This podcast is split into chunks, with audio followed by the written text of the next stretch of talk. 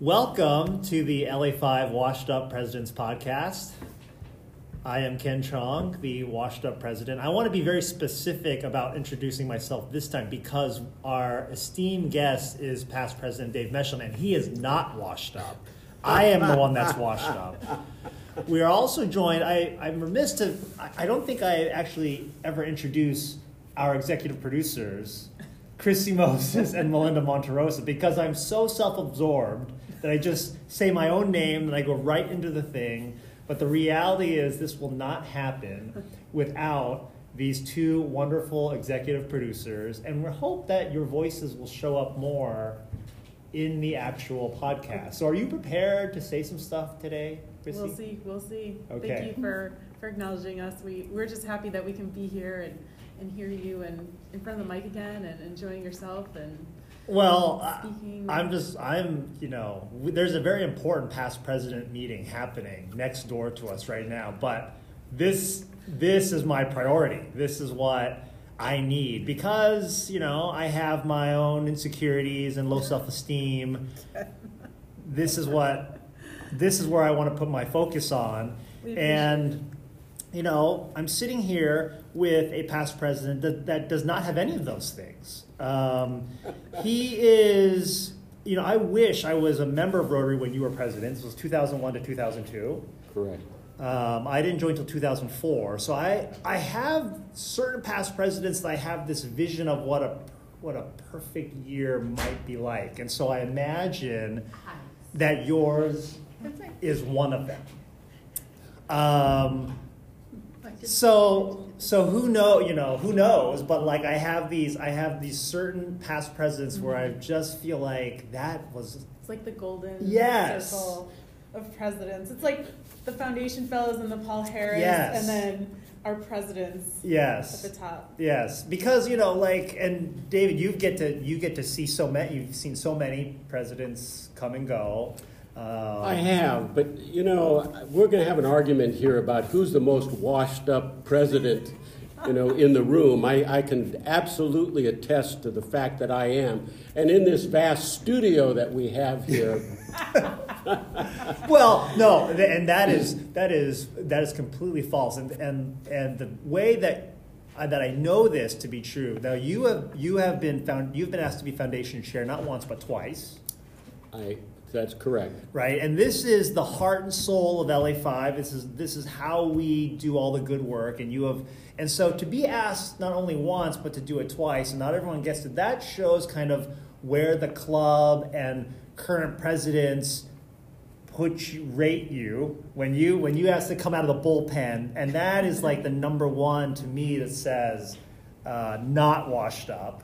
Well, that's Uh, very kind of you to say, Ken. I think the actual reason came because I missed a meeting and they didn't have anyone else that could uh, step in as chair, and so I was asked to fill the void.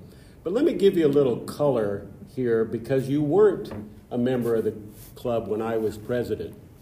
When I joined LA5 in late 1989, uh, I found that it was a very tedious process that lan- lasted over six months before I was finally accepted to join the club. And I came from a Rotary family.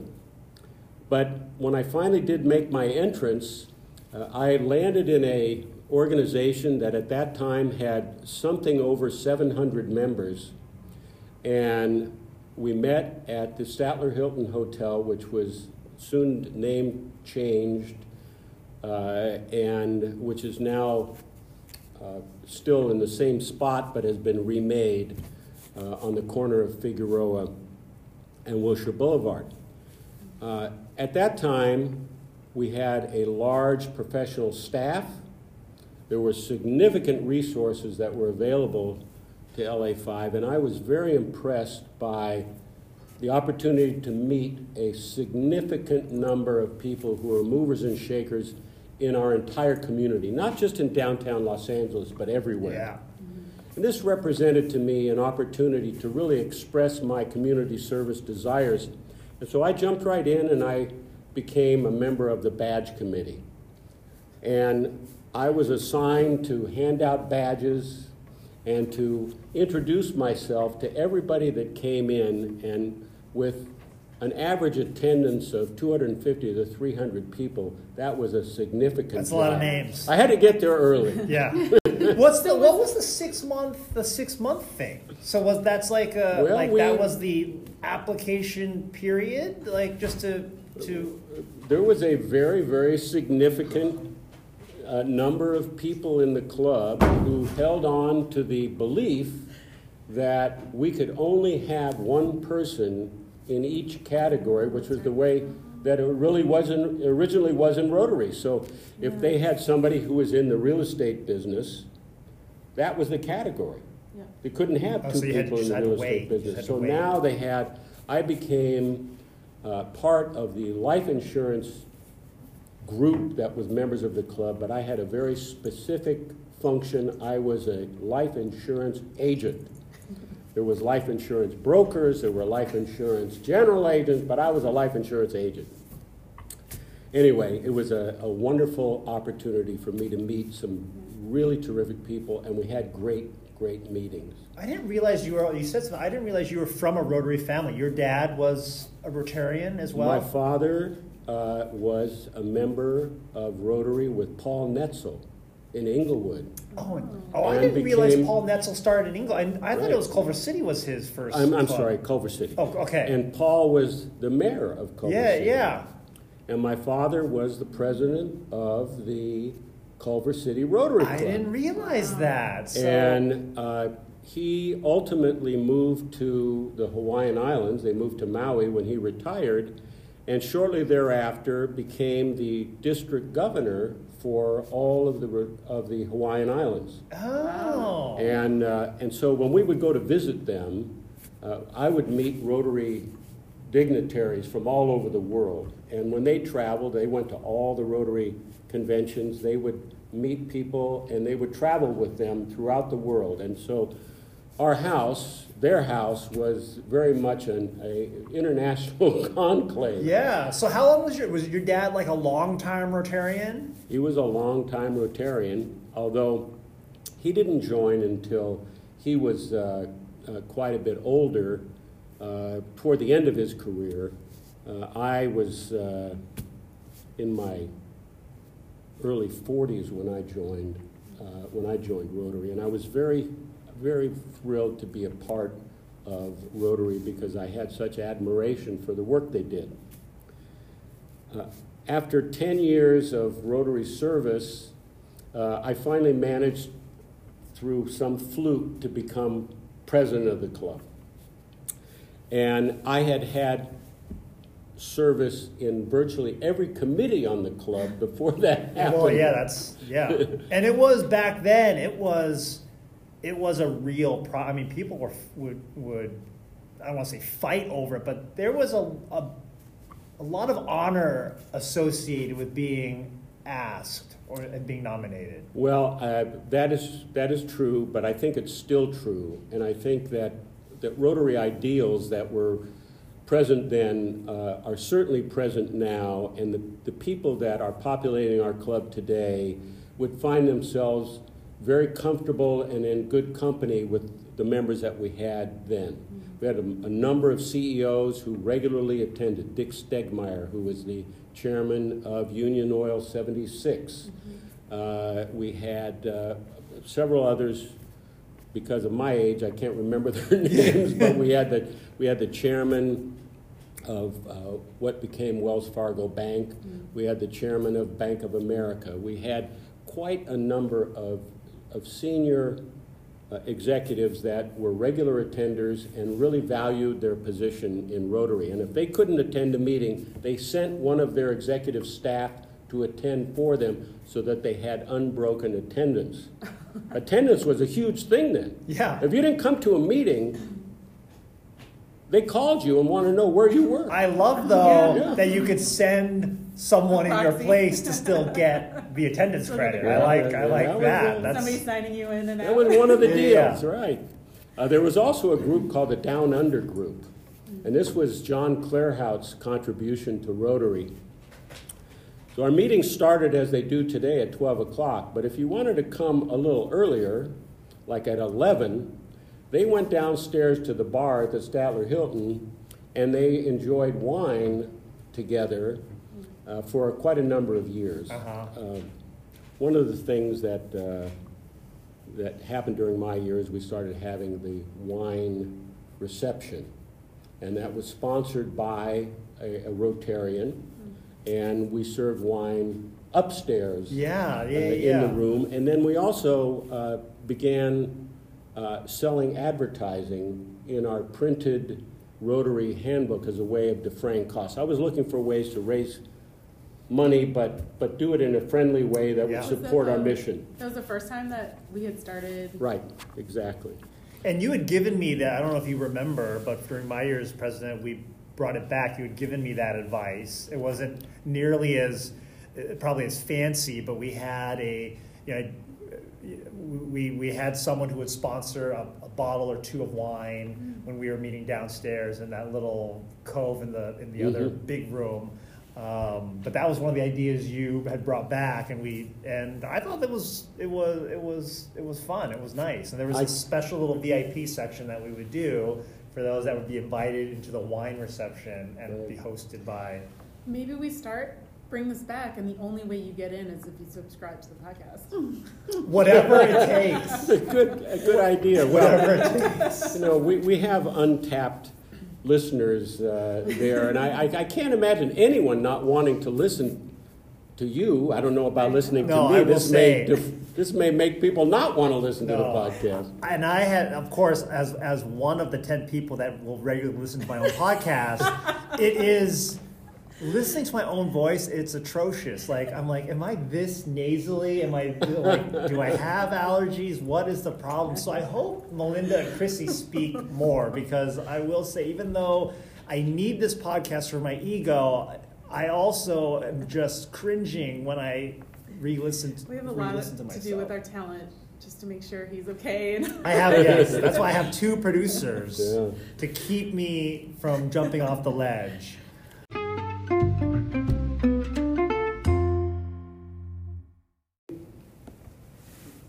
Value of this club really comes from relationships. Oh yeah, And encouraging those relationships comes from attendance. Uh, people want to know how much you care before they care how much you know. absolutely. That's true. No, that is the that is like the first thing which I always talk about at Gateway, which no one believes me, but it is it is it is to me the most important part of getting people to stay in Rotary.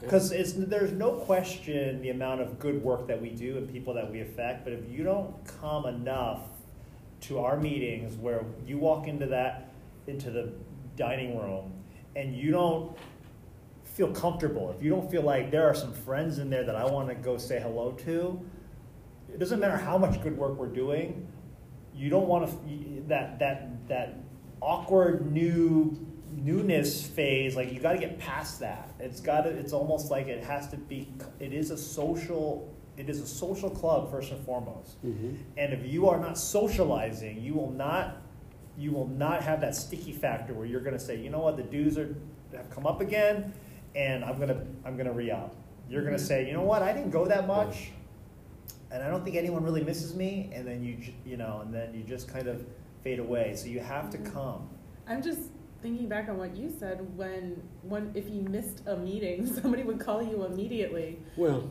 That's and that's really an important aspect of it. People, uh, you know, what's meaningful to people are things that are measured.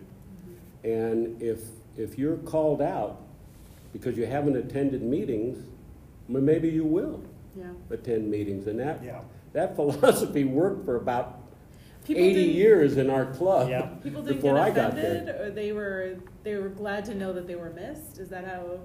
Absolutely. Yeah. They were wanted. Yeah. yeah And when we had an event, the way that we filled that event was board members or committee chairs were responsible, were res- measured. We, we actually had, uh, you know, we quantified how many members were in that committee and how many showed up. And, and so uh, you know, I certainly hope that we would start doing things like that again. We want to get Yeah. people to start coming to weekly meetings, Yeah. you know. Uh, If any of you called me at any time and said, hey, you know, I'd really love for you to join me at my table at, at this particular event or this meeting, uh, it's important. Mhm. I'd be there in a second. And I think a lot of other people would follow that same. Absolutely, especially past presidents, because we don't have a reserve seat anymore. So when you guys have your tables, see, both of you are future. You know, this is you know, just talk about future leadership here. When you have your reserve tables, past presidents love to be invited because, well, at least I do. I don't know. David's probably fine where he's at, but like the sitting in the back with my back to the speaker because there's no more seats left is really hard. You'll be getting a call every week, right? Yeah, really hard. Many seats to Oh, fill. no, that's, that's really terrific. But going back to your your badge committee badge experience, Mhm. so was that before our good friend Jack Dibbs became in charge of it? Did you did you get to be an how long understudy to him? How long or- has Um, Jack been? Jack was, was a badge. member, was a member of that group, and. Oh, so he's been doing um, it. Ed Matveld was a member of that group, Denny Dines was a member of that group. Um, So how you many joined years the has Jack literally been doing badges for 40 years, like 35 years? Oh, of a very long time. Well, I also started the uh, 50/50. Oh. And, um, and that, that was a really interesting um, uh, situation, and that kind of split off because um, uh, Denny and, um, and also um, Ben Turner uh, would go around and looking for forlorn, and people would feel sorry for them and buy tickets. That was your. That, That was so, the trick. So the 50-50 raffle was 01. That was Right. yours. Also, also the health fair, Ask Sumi. That was Uh, yours. We started it during my year, yes. And a lot of people don't realize that you also founded another Rotary Club. I mean, Downtown LA Rotary. Well, that's another story. yours I almost right? got thrown out of this club for competition, I doing that. Yeah. I mean, that was not a popular, that was not a popular thing amongst uh, some of the past presidents of this Oh. club. And I was counseled about doing it. My father was gonna, was gonna found a club in Hawaii, a morning club. And I said, well, you know, if you're gonna do that, I'm gonna found a morning club in LA, and we'll see who's the first one to get chartered. Okay, so we started, we started this, and there's, that club still meets today. Yeah, but so now it's nighttime. Yeah, well, you know, there, there's some people. who- But your name is the original on the original charter. It's your name. Yeah, So- but I wasn't, I did not want to be the first president. I didn't want to, I just wanted to start. Start it. Started. You never like left LA Five to join. Did you Never. join? You Never. just Never. you were just getting it going, right? Exactly. Yeah. Who won? You or your dad? My dad. Ah. Darn it. So did you know Paul? I mean, did you know any of the Culver City Rotarians? Yeah, I knew you were- Paul. I knew Paul. He was a, a, a very good family friend, and, and, you know, my father's friends from Rotary were his lifelong friends, and they would come to visit him in Hawaii. As a matter of fact, we used to have an event here called the Honeymoon Party, and it was a group of Rotarians that would travel together to play golf or do other events. And one year they went to Hawaii. And so uh, I arranged for them to uh, have an, uh, an evening with my parents, and so they hosted a dinner uh, at their uh, home in, in Maui. And that was a very well attended event, and I still have friends. Nancy Iredale was, uh, one, she and her husband uh, attended that, and uh, a number of other people. And they still today will stop me and say, you know, I remember your parents. Um, and you all remember, I don't know that we want to put this in this podcast, but my mom attended our first meeting of Todd's meeting, and we were in the Florentine Lounge at the Jonathan Club, and she had a profound stroke and passed away. Yeah, I remember. that. Um, and I, uh, it's, it was not lost on me that her last active act in life was to attend To the Rotary meeting. Yeah. Did she ever join? Oh, A yes. Rotary? Oh, yeah, she was, when my, when my father passed away in 2000, she took his place as a member of the Okay. Rotary Club of Maui. Okay. And when I visited there, uh, she would, I would always m- make up uh, at her club. And uh, she was, you know, oh yeah, this is my son. The- she was she was the Maui Rotary Club. Oh, yeah. The big one. Oh, yeah. This one? Yes, well, it was a fairly good-sized club, and they stayed very much in touch, and I mean, she had good friends that Yeah. were- that were part of the Rotary. She was also the um, liquor commissioner for Maui, Molokai, and Lanai Oh. when she was Wow. 87 years old. Wow. And I Russians went one always day. know how to find the. Put I went themselves- one day, I Put flew themselves over in a there, good I flew over there to position. visit her, and they were having a meeting, and I said, you know, Mom, I'd like to go with you to see, you know, to see what happens there. Yeah, I think it was some coffee clatch with four people sitting around and having, you know, this, uh, this little thing. They have a two thousand person auditorium It's got to be. I mean, and a, and she's a the one long table with her in the center as the chairperson with a microphone Wow. and an attorney sitting behind her and a secretary also and all the board members and one by one the hotels the grocery stores the restaurants the bars the clubs come in to present their petition for a liquor license oh yeah, she must have been a, I was one like, of the most influential. Are you influential kidding people. me? You know, and then, and then uh, afterwards, uh, you know, she had her Maui Liquor Commission t- uh, polo shirt on, and afterwards she said, "Come on, let's go get lunch." And she would go to the Outback because we had a, a early diner special. Nice. she was great. Yeah. she was, she was That's one of a kind. Did she have to pay for meals anywhere in, in town? I mean, Oh, no. I would No, no, imagine. she- I, don't, I imagine you don't have to. You're not paying for any meals in if you are the liquor commissioner. She also passed a very controversial law there that if you got caught drinking in Maui and was cited for it, that they went back and cited the place where you were drinking as well. Oh, wow. And if it was a hotel or a bar, they could lose their license Oh. over that. The very, very. Was this position an elected position, appointed? Is it? It was, it was appointed. I mean, she was Appointed. on the commission for about eight years. No salary. Uh, No it was a- salary for no, this job. Totally volunteer. Wow. She even paid a lot of her own expenses to travel to the other islands. Really? Yeah, it was, You would uh, think that that would be a not a volunteer Yeah. job. she, believe me, she kept it very much, took it very much in stride.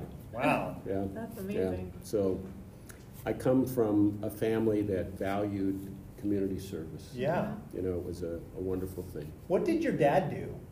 He was, uh, my father was uh, in business with his father, and they were the original tenants at the farmer's market on Third and Fairfax Oh, in really? 1934.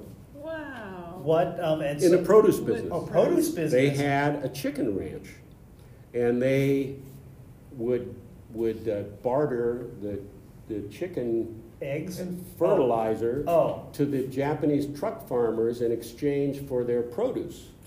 And they, they had too much produce, and so they would take it down to the wholesale produce market, but they couldn't get very much there.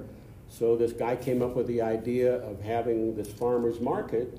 And so one day in July of 1934, they all, four trucks backed up and set up a little tables, and there was a poultry dealer, there was, my, my father was, and grandfather were in the produce business, and there were a couple, a couple of others that were the original, and that lasted for about a summer, and then they had a little, a little temporary stand that they left there, and then pretty soon there was a roof on it.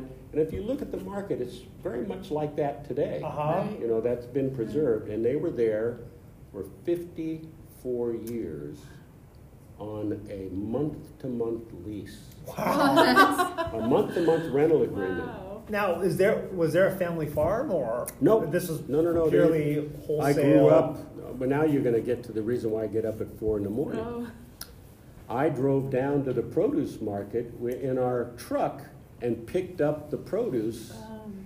And I would get up at four, go pick up the truck at Farmer's Market, drive to the produce market downtown here in LA, load it up, drive it back to the, to the market, unload it, put up the wet stand, and then go to high school down the mm-hmm, street. Mm-hmm. Then I would come back after school and work till we closed at six thirty. Now, Six days a week. so and so this habit has has not died within you. You still get it. So what time do you go to bed? Nine thirty or ten. Gosh. Yeah. But now we know why he's so happy when he wakes up. He's able to do that commute. Yeah, he's not gonna review. do that. Now you get up early, you can play golf, you work Right, out, you go ride your bike and do whatever. Yeah, Yeah. but you still can't sleep in though. No, and, and when I was when I was a naval officer uh, during Vietnam, uh, I woke up very very early in the morning and had that- Before the bugler. yeah oh yeah well we we uh, you know board ship was a little bit different but uh, it was an amazing adventure to me and made more so that I didn't have to do any of the stuff I did while I was in high school and college to get through there. You know, I, I lived in a war I with love a- I love how being in the Navy was easier than It being was in high a school. vacation for me. It was a I vacation. even got paid for it. You got paid. I love that. Yeah, so that was, uh, that was a fun amazing. time, yeah, interesting time. So is it still recording or is mm-hmm. So you're gonna hear in the background noise like all these doors probably opening and closing mm-hmm. because we Dave and I missed the past president meeting happening next door and everyone thought this was a meeting because they could hear our voices but They all wanted to be here. they all wanted to be here but Yeah. they couldn't. Ken? It's me. Everybody wants to be here with you. The Wash Presidents podcast is a more exclusive club than the Past Presidents. Oh, for sure. There's only four of us in here. There's like a whole boatload of people in that other room. A red badge is like dime a dozen now at LA Five. And again, because people will not admit it, but you know, where else are the past president's going to go? So they go, they come to Rotary. Should we create a sticker for people's badges for to indicate if they've been a guest on the podcast? Oh, we should Podcast? totally, we should Yes. totally I've make a sticker. up. Yeah, yeah. We should totally make a sticker. Well, I really, I, I, I love the i- idea of communicating in a contemporary way, embracing social media in every possible way that we can for communicating with our club. A lot of members today treat their membership differently than, than we did when I became a mem- originally a member. And a lot of it I agree with. I think that there is a lot of leverage that we can achieve by empowering people to do good work in the community. And while we don't have as many members as we did then, uh, we have every bit as much impact in the community as we did then. And, and I'm amazed every week at the dedication that I see by whoever it is that's uh, in leadership now, and I thank every one of you for doing that. Um, the biggest meeting that we had ever in the history of this club, I'm told, was when we opened the Cathedral Conference Center in, in uh, April of 2002. And that was, uh, we moved the, the meeting from uh, where we were to that facility for, a- for a period of time. And we had our opening meeting there. The cathedral had just opened. Mm-hmm. And our speaker was the cardinal. Uh huh. And you can imagine just that as a cachet. Yeah. Add to that the controversy that was going on in the Catholic Church in our community at that time, and there was a huge controversy going on about emails that erupted the week of our meeting.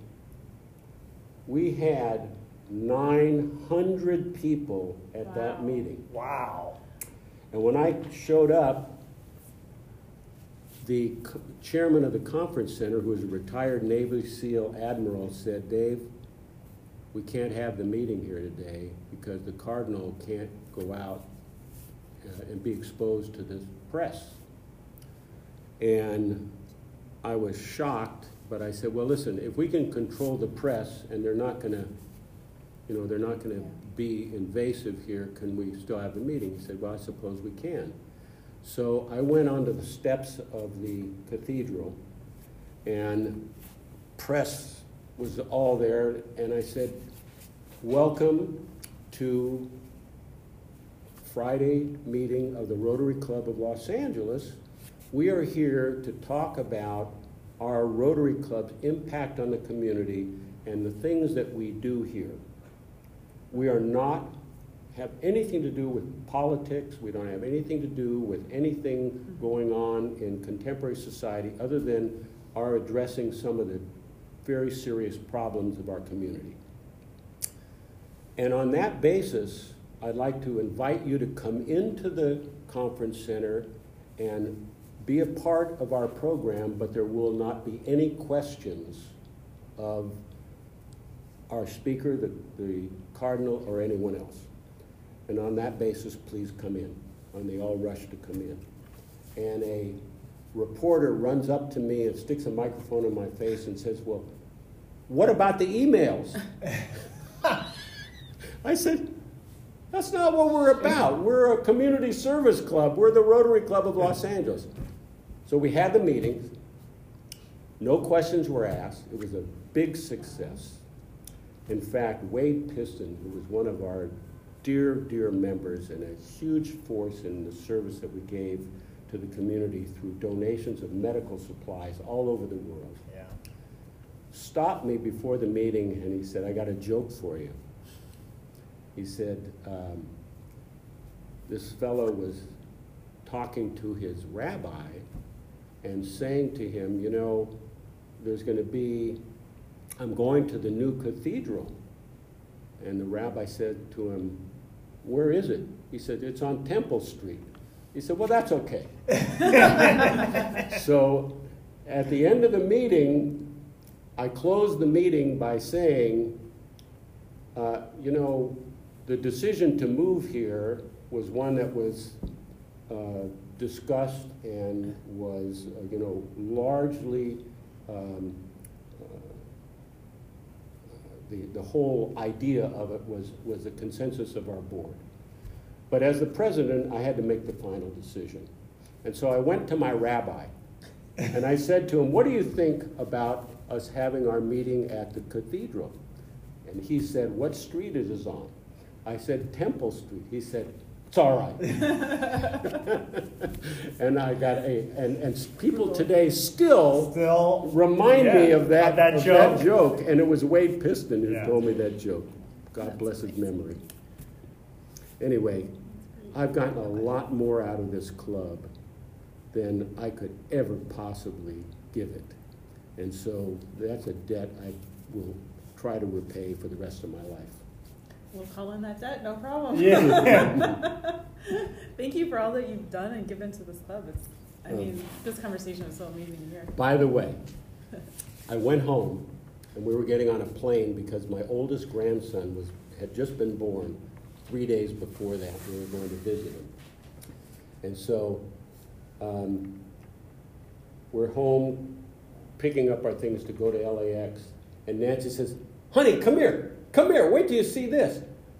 On the television was the news, and it was a report about our meeting there. And did they show our meeting? Did they show us giving out grants? Did they show us anything else? It was a reporter running up to me and saying, What about the emails? And that's how you were. That was the whole Yeah. thing. Two seconds. Yeah. And so I say to you, Chrissy, please, Linda. Please, Both of us. please, please, be judicious in the audit, in the editing of this. what I'm hearing is we're never going to stop hearing about emails. it's just never going to go away. Yeah. Anyway, fun. Thank you. Thank It was you. a lot of fun. Yeah. Thank you for being a guest on the Washed Up Presidents podcast, Mr. President.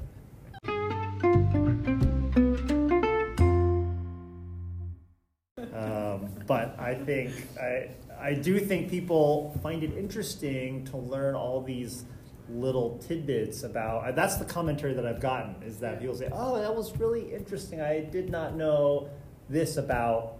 Well, and I think we learn now why we have royalty, Rotary royalty in our Yeah. midst. You were groomed since you were from the Yes. very beginning. Yeah, well, um, I tell you, there was a lot of examples in our club of people who I was very impressed by the standards that they lived by, and they became very visible in their giving and in their leadership in, in various events. And it was indeed a privilege to be part of that. But I want to tell you one quick story that happened during my year when I was president. I became president in July of 2001. A very short time later, you may remember, we were all severely impacted by the events of September 11th. That happened on a Tuesday.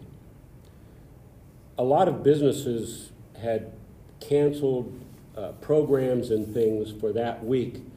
And I had a lot of calls about whether or not we should have a meeting on that Friday. People wondered about even traveling to downtown Los Angeles. They weren't sure what was going to happen. And as God would have it, our speaker was a minister Wow. who was coming from the Midwest to be our speaker. And I contacted him and I asked him if he was still coming, and he said, Very much so. And I said, Well, if you'll be here, we'll be here. And I encouraged all of my board to reach out to their fellow members, people they knew, and to ask them to each populate at least one table for, for that day. And we had a sub- wonderful turnout of Rotarians with the message that we are a family. We certainly have much to mourn about and much to, to be sorry, but let's celebrate the fact that we have each other. Mm-hmm. And so we had this very large group of Rotarians that showed up for that meeting, and the minister did a spectacular job of assuaging everyone's feelings and making them feel good about themselves. And as a result, we were reaching out to the Rotary Club of New York and in Washington, D.C., and in um, Ohio to make whatever amends that we could, either financially or with support from our club, uh, to help them uh, recover. So it was a, a very, very meaningful part of, of our club's Yeah. activities. Do you remember why you had why why he was initially supposed to come out and speak? Providence. I mean, his, we, we had speakers uh, that were scheduled a year in advance. Uh-huh. And uh, it just so happened that, that he was uh, the, the fellow who was going to speak that day. Um, I, I'm, I'm very, very proud of, of that, and we had a very large contingent that is, that attended the Rotary International Convention that year. We had uh, a significant number of people who became very enamored with some of the programs that began to appear through Rotary International. One of them was the wheelchair program, which, uh, through a consensus of our board and um, led by um, uh, Les Ashley and uh, Janet, his wife, and most notably by Mark Nalika and his wife Pearl, we were able to cobble together a bunch of matching grants from Rotary International, from our district, from our club. We put up $150,000 that was matched many, many times and ended up coming up with over a million dollars to buy wheelchairs. And we sent a significant shipment to Africa. And Mark and Pearl, on their own nickel, flew to Africa and, accom- and, and met that shipment and saw to its delivery. And there's a video that exists today. And in one of these meetings coming up, we're going to show that video so they can see just how impacted it, what we were. Showing people that crawled miles on their elbows Yeah. to be able to get into a wheelchair that gave them mobility and strength. This was Rotary working its miracles.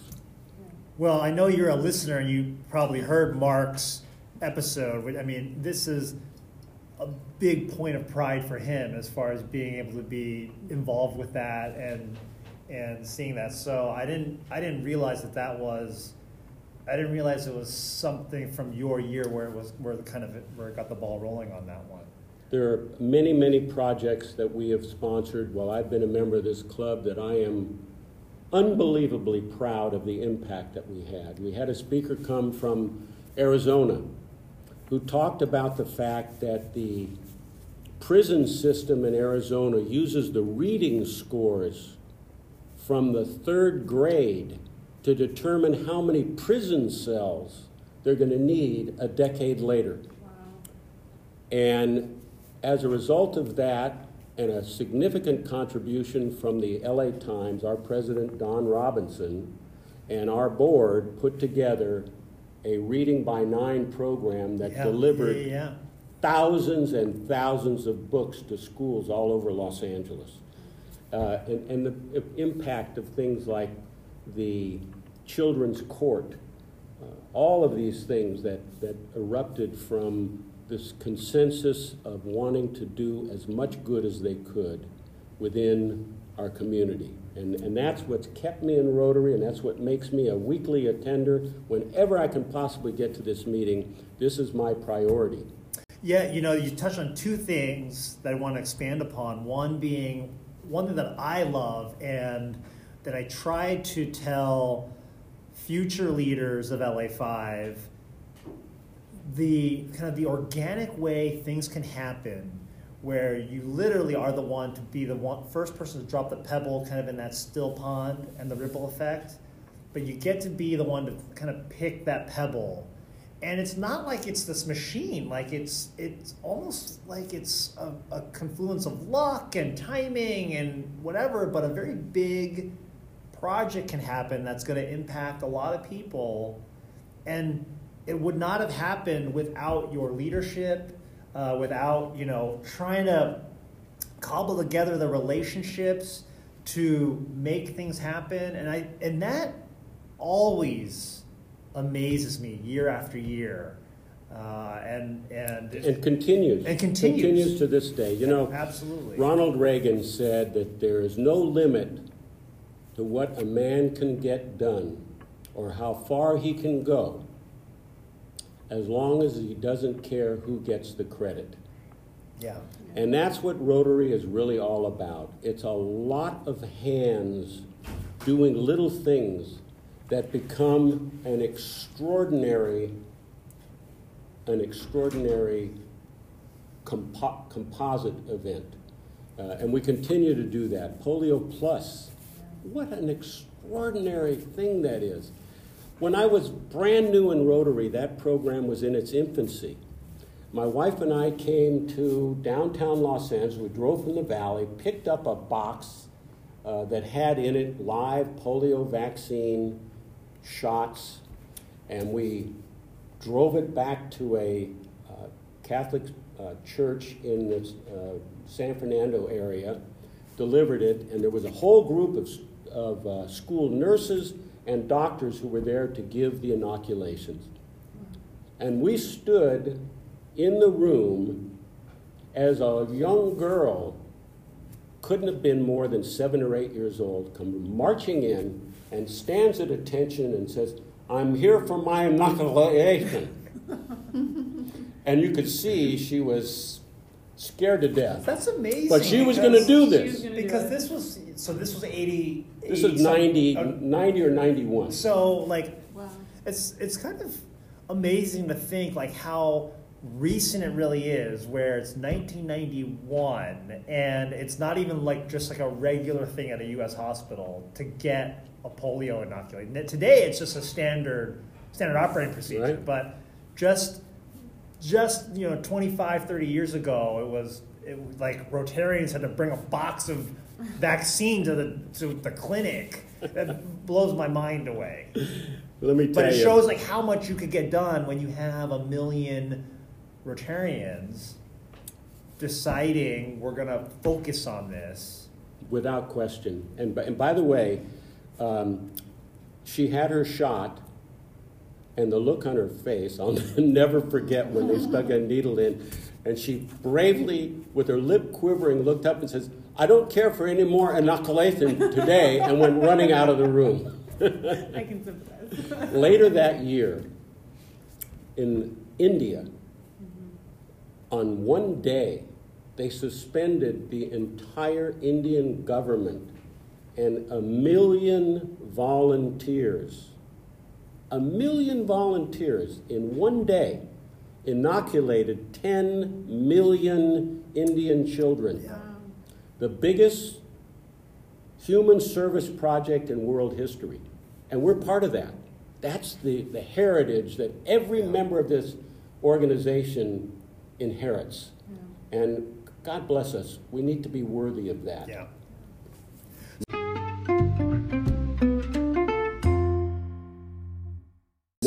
Challenges coming. The other part, which I which I wanted to expand upon, which I think is so great, you know, there's there's definitely, I think there's two schools of, of past presidents. Some they finish it, and maybe it, I don't know. I think some of it's just life life circumstances. They retire, where they move away, but then they're gone. You don't see them. You don't see them. But you have been a regular fixture at LA five. And I and so you you said a little bit about why you still love coming, but the, you know, talk about like how it is still such a priority in your life. I mean, you're a very busy. You're a very busy person, um, and I know you are very involved with a lot of other organizations. Um, you could easily free up. You know, you don't work in down. I think you used to work in downtown. You were at Northwestern Mutual for a long time, just across Right. the street. But you don't work in downtown. You, for a long time, you have not worked in downtown. Right. Um, but you still make it such a regular part of your schedule, and you do. You know, you you you know you you you come and what, what's the what's the Here's my message. Here's my message to people. Uh, retirement is not about an age or a time. Uh, retirement is when you don't want to put up with the BS anymore and you have the financial resources not to have to.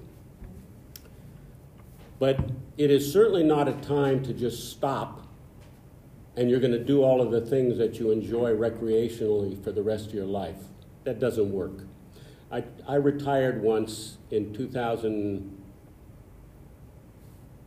in 2006 for about two weeks. I showed up at my country club on a Tuesday, and all my wife's friends looked at me like, Don't you have some place you're supposed to be? Not at the house though. right. So, you know, the reality is, uh, as long as there is still work to do that gives one uh, a feeling of having made impact and that is worthy to do, I'm just going to keep doing it. I'm, Yeah. I'm having too much fun to Yeah. stop. And, and I, by the way, there isn't anyone telling me that I have to. No, I, you know, Dave is one of my. I mean, I really look up. I really look up to Dave.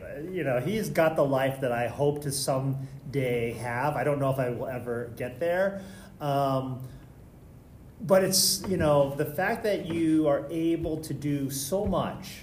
You're you know you're still working. You're still advising clients. I know you have this. You know, you're a you're a you know very successful insurance professional. Um, but you have these great hobbies. Do you still bike? I, you Oh, know, yeah. he, he's Oh. in. Dave is in the best shape. I mean, I hope. I, I work out now to get to Dave's level. Now, um, he golfs. He, uh, you know, uh, he's got a beautiful family, a beautiful home. I've seen the outside. I've never been on the inside, but I've seen the outside of it um, from the street. By but the way, this podcast is actually meant for Ken to be able to invite himself into. I'm trying to get into. I'm I hope you all will be our I'm guests. trying to get into. May or may not have happened last week. Yes, yes. I'm trying to get into notable homes in LA. It's my it's my It way. happened with the Likas. it happened with the Likas, and we got a nice Happened invite to Harlan's. You not, know, not very. to expose your motive here, but I just wanted you to know. No, I'm very open about that. No, I mean that's if you listen, you you know that that's what I'm angling for, like invitations. um, into these nice But the homes. podcast opening is always, he always says right up front, you know, I'm shameless. Yeah, yeah, yeah. So I'm so again. I saw Dave's very nice home in Encino from the outside. I'm hoping to get an invite on the inside. I've seen pictures from Facebook. I do know that it's very nicely appointed on the inside, but I would like to see it myself To in verify. person. Yeah. Um, Well, so so Dave has got this life that I when I work, I'm thinking I am trying to get the Meshlem life. Um, and uh, Marshall method. the Meshlem method. um, you know, I got to tell you something. Uh, I get to pick up two of my grandsons on Mondays from school and uh, hang out with them for an hour or so and then take them home. Sometimes they don't say a word to me. They're so much wrapped up in their own thing or they're fighting over what whose song they want to put on the, the radio while they're driving home. But every once in a while, a little pearl will come. And I am amazed at the, how inquisitive their minds are. And it is absolutely spectacular. Last, last Sunday, I was in uh, New York with my granddaughter, uh, who's uh, about to be 13, and we're driving to an event that she was attending, and I'm going to drop her off. I said to her, you know, if I were in LA right now, and I looked at the clock, it was 9:38. I said I'd be teeing off, and I would have already played nine holes, and we'd be making our turn on the 10th hole. And by the way, I'd be in shorts and a, and a polo shirt because it's a lot warmer in Los Angeles than it is here right now, Eliana. She looks at her watch. She says, "Really? You'd be playing golf at 6:38 in the morning?" so touche, Papa. Yeah. yeah. Do you have to get up at six? Do you ever have to get up at six thirty in the morning? I'm up at just after four in the morning. Oh, I can't four. wait. When I wake up in the morning, I can't wait to get at the day. I have so many fun things scheduled and so much. I, I'm telling you, it's it's for me. Uh, I can't wait. I, I'm so excited about every day. I mean, some people think I'm nuts. But I So, for our listeners, if you are not jealous of that kind of life where you are so Yeah. excited about the day that you have to get up at four in the morning, you're just not, not do- doing it You're right. not doing it Everybody right. sign up for our new workshop. You're not doing it right. The right. Meshel method. All right, uh, let me end with this. Let me end with this. About three months ago, I went to the Reagan Library and was privileged to hear James Mattis, our former Secretary of Defense, Oh wow. speak. Uh, I wasn't alone. In fact, our speaker from that week, the ambassador from Germany, who's vice chairman of American Funds, John Ferguson, was also there. And we talked about what an impact this Mattis made. But he talked, he said that if you're not reading voraciously, you are functionally illiterate. And I agree with that wholeheartedly. Uh, we have the opportunity to inform our thinking uh, with magnificent books, podcasts, articles in magazines and newspapers, and just visiting with our friends who represent so many diverse interests. That's what wakes me up every morning.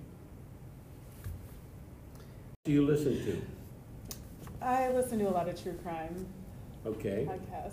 And I just listen to comedy, so I listen to Conan O'Brien Yeah. and He is a very funny guy. yeah, Conan Oh. O'Brien and Dax Shepard are the two that I listen Yeah. to. And the Dollop. Have you have you listened to the Dollop?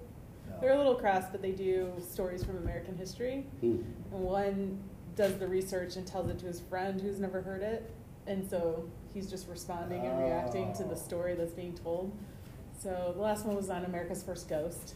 that's pretty funny. Do you ever listen to, um, I can't think of his name, he's from South Africa, black fellow. Oh, Trevor Noah. Trevor Noah. No, I haven't started. I He haven't- is the He- funniest funny. guy. Yeah, he's I funny. mean, he's just naturally Yeah. funny. I Yeah. Look at him, I laugh. Yeah, You know, he's it's just, it's a great, uh, great sense of humor.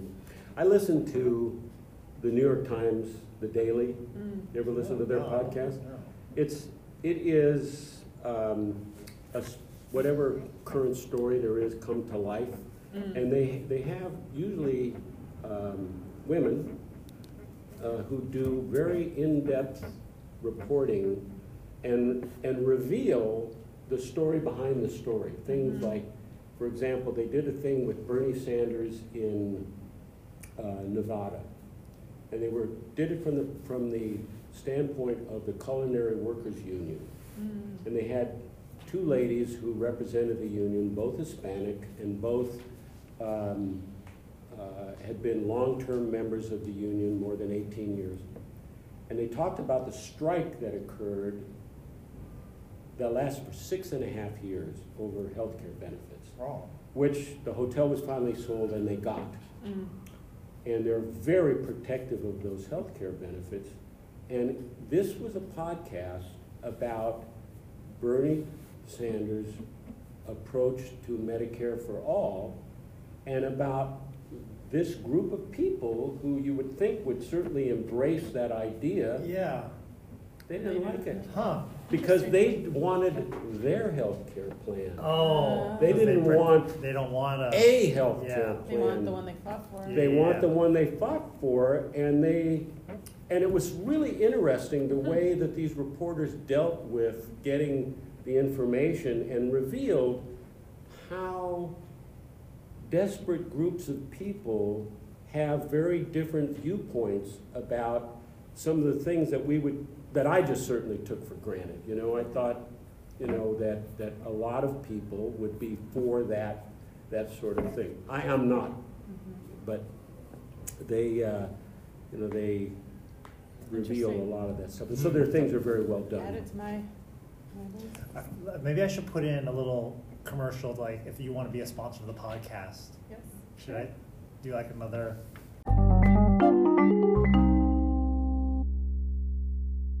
So, as you know, this podcast is being brought to you by Anchor. They are one of our major sponsors. We have made a whopping $2 And eleven cents, and 11 cents. For every listener, we get half a penny or whatever. But we have had the generosity of a member, a return, Jared Smith, who sponsored one of our podcasts. So we've actually made $117 total, $2 being which from listeners, but the other 115 being corporate sponsors. So if you are interested in being a sponsor of our podcast, I would be happy to read a commercial on your behalf for the right price.